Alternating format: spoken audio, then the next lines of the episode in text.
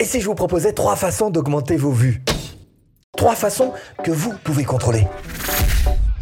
Trois façons qui vont vous faire littéralement décoller. Ok, bah dans cette vidéo, je vous montre trois moyens pour réellement booster vos vues, même si vous n'y connaissez rien. Et, en plus, c'est gratuit. Et Steph, la première façon est plutôt simple à comprendre. Hein. donc, euh, bah donc je t'écoute. Est-ce que vous avez remarqué dans vos données analytiques de chaîne ce léger petit fond rose? Hmm? Eh bien, je vous montre. Vous allez dans YouTube Studio, données analytiques, engagement, et il y a ici ce fond rose un peu bizarre. Il y a très longtemps, quand votre institutrice vous soulignait une phrase en rouge sur votre copie, vous en teniez compte. Vous vous arrangez pour corriger votre erreur, et plus vous y mettiez d'application, plus cette erreur était vite rectifiée. Eh bien YouTube vous corrige votre copie en vous montrant exactement ce que vous devez faire. Et si vous regardez bien, en plein milieu, vous avez un gros tableau. Temps fort de la rétention d'audience dans le menu engagement. Et si c'est là, c'est que c'est important. Donc tenez en compte. Ensuite, le principe est le suivant. Si à 30 secondes du début de ta vidéo, tu as 72%, comme là par exemple, tu pars avec un évidemment plus grand avantage que ce type de vidéo avec ses 36%. Bon, ça c'est un live, donc c'est difficile de faire un petit peu mieux. Cela dit, Prenons un exemple. Supposons que 100 spectateurs aient cliqué sur vos deux vidéos. Vous comprendrez bien que pour la suite de votre vidéo, partir avec 72 spectateurs à 30 secondes, c'est bien plus avantageux que de partir avec 36 spectateurs. Ça, ce sont des vues gagnées facilement qui ne dépendent en fait que de vous, du travail que vous allez faire dans les 30 premières secondes. Ou dit autrement, pour ne pas perdre trop de spectateurs au début, travaillez votre accroche. Et il y a beaucoup de modèles type d'accroche. Votre accroche peut très bien être basée sur un visuel spectaculaire, sur un teaser, un teaser de contenu, sur votre vidéo, ou alors sur un effet de surprise, pourquoi pas, sur le fait de piquer la curiosité de votre spectateur etc., etc. Ça peut même être des pratiques de storytelling. Pour vous simplifier un petit peu une pratique de storytelling, ce serait de mettre le doigt sur un des problèmes euh, qu'a en particulier votre spectateur, et puis de bien lui faire comprendre que la solution se trouve dans la suite de votre vidéo. Vous avez des vues faciles à récupérer grâce à cette accroche. Et vous saurez même exactement quoi en penser grâce à ce tableau tant fort de la rétention d'audience où on vous donne carrément des notes et c'est pas YouTube qui vous les donne, c'est bel et bien vos spectateurs. Et ça c'est génial. Et je suppose que l'idée, c'est d'améliorer ça un petit peu plus à chaque vidéo. Hein ça, c'est génial. Hein. Et si je vous demandais de vous rendre à l'endroit où se trouve l'un des deux chiffres les plus importants pour vos vues euh, vous, tu, tu, sais... Hein bah sinon, je te montre. Vous allez dans YouTube Studio, données analytiques, couverture. Vous ne pouvez compter que sur vous-même, pas sur YouTube. Une partie d'échec se gagne en contrôlant ce qui est contrôlable et en lâchant prise sur ce qui ne l'est pas, quitte à sacrifier des pièces alors allons droit au but sur ce qu'on peut maîtriser. Regarde.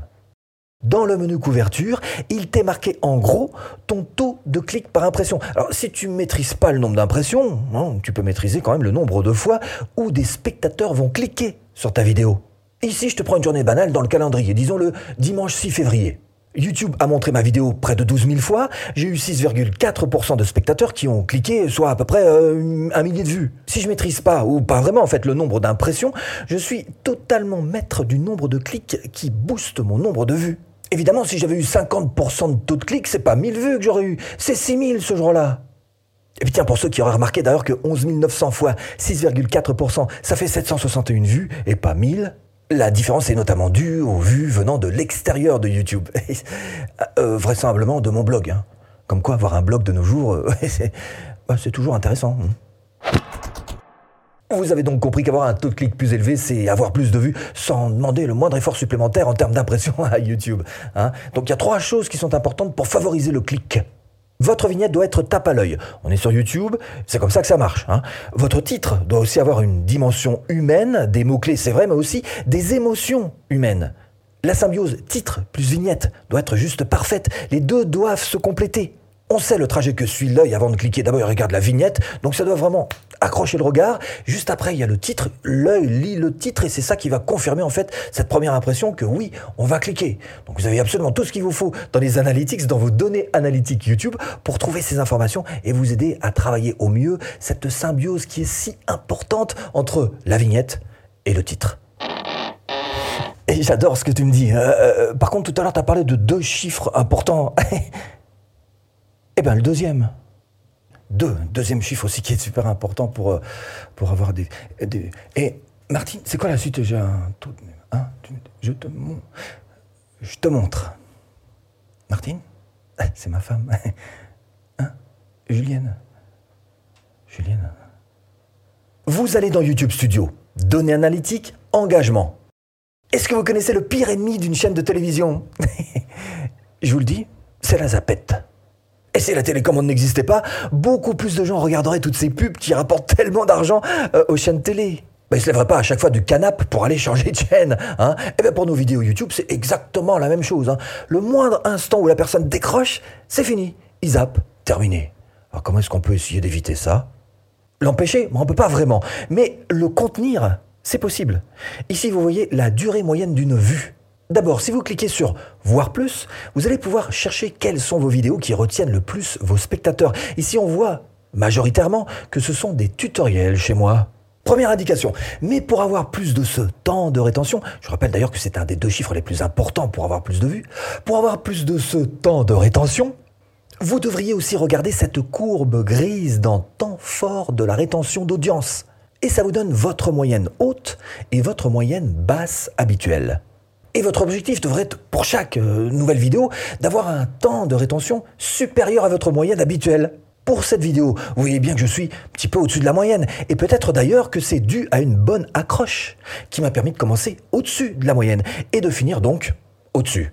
Cette courbe n'est pas significative d'une vidéo hors du commun, puisqu'elle suit à peu près la courbe classique de mes vidéos. En revanche, voilà une courbe qui interpelle, parce que là, on voit nettement que c'est pas dû à l'accroche, mais à un véritable storytelling réussi. Ça se voit notamment dans la courbe qui se décroche et s'envole par rapport à la courbe grise.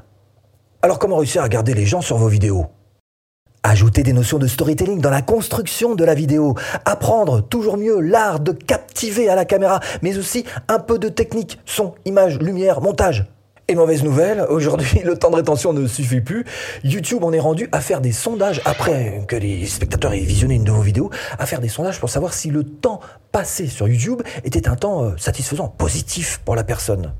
Et ça fait partie de ces critères. Oui, on peut rester scotché deux heures devant une vidéo, mais si on en sort avec une impression de, mal-être, YouTube ne veut pas ça. On pourrait penser que, vu les critiques qui déferlent sur la nocivité des réseaux sociaux, vis-à-vis notamment de notre santé mentale, YouTube cherche à prendre les devants notamment en évitant d'exploiter nos biais cognitifs, euh, notamment ceux qui montrent qu'en général les hommes ont plutôt tendance à s'intéresser aux véritables catastrophes qu'aux choses du commun, même si elles sont euh, jolies. Bref, revenons-en à notre sujet. Avoir du temps de rétention, ça se travaille. Même si tous ces chiffres de clics, de temps, sont des choses qui sont quelquefois inversement proportionnelles à votre nombre de vues, ces trois façons restent tout à fait effectives pour aller chercher des vues. Et si vous voulez aller plus loin, ben, je vous propose tout simplement cette vidéo qui vous sera certainement d'une grande aide. Julienne. A tout de suite, si tu cliques.